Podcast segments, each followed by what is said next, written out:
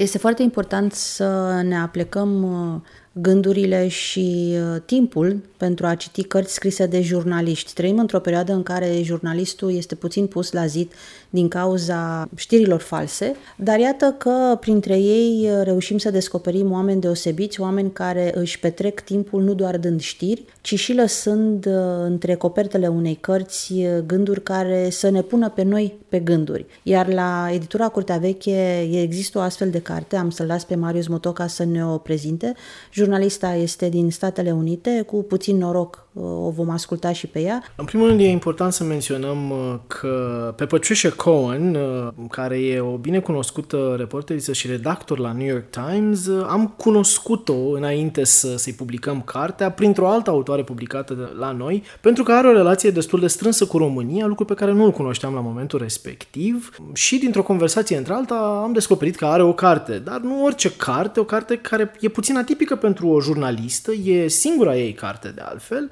se numește La maturitate și vorbește foarte minuțios, deși nu într-un mod științific, uh, academic, despre apogeul vieții, despre ce înseamnă să, să îmbătrânim, de ce ne e frică să îmbătrânim, ce suntem dispuși să facem ca să rămânem uh, tineri uh, și probabil în mintea noastră de multe ori veșnic tineri. Și Păciușa are un mare talent și aici se, se simte totuși talentul de jurnalist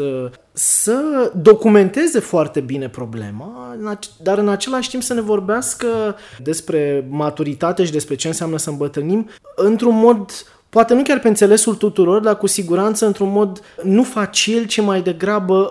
într-un mod corect, într-un mod autentic și într-un mod, din nou, foarte, foarte bine documentat. De multe ori ne întrebăm de ce e frumusețea sinonimă cu, cu tinerețea. Oare nu ne prăbușim de pe, pe piedestalul ăsta al tinereții odată cu apariția primului rid? E bine, Păcioșa examinează cu, cu mare iscusință toate aceste definiții pe care noi, le, noi ni le introducem uh, în capetele noastre și demonstrează cum am fost modelați până la urmă de televiziune, de filme, de publicitate, să, să credem în toate aceste mituri ale omului veșnic tânăr. Și cea mai uluitoare este evaluarea critică făcută de, de Patricia Cohen asupra uriașei industrii de haideți să ne ajutăm singuri și capacitatea acestea de a ne manipula anxietatea de la mijlocul vieții, în loc să uh, învățăm mai degrabă, sigur, să această iubire de sine să o nutrim tocmai ca să ajungem la vârsta de mijloc și să ne bucurăm de, de vârsta de mijloc. Și e important să menționăm că Patricia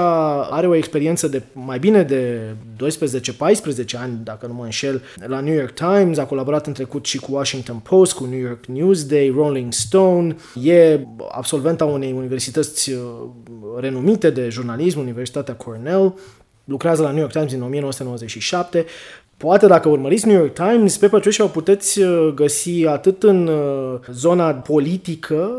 de altfel a urmărit procedurile în alte curți federale foarte mult timp, dar o veți găsi și făcând foarte multe materiale pe teren. La momentul izbucnirii conflictului în Ucraina, Păciușa se afla la graniță, ne-a și scris la acel moment, se afla la graniță între România și Ucraina și se pregătea să, să intre în Ucraina și a făcut foarte multe materiale de pe teren. Este o iscusită jurnalistă de teren și, din nou, știe să-și facă documentarea foarte bună și o jurnalistă bună de investigație. Ultimul lucru pe care aș vrea să-l menționez despre ea este că dacă ați văzut pe Netflix documentarul Made You Look, A True Story About Fake Art. Patricia a făcut parte din echipa de jurnaliști care au uh, investigat acel mare caz, probabil cel mai mare caz de fraudă din lumea artei din SUA.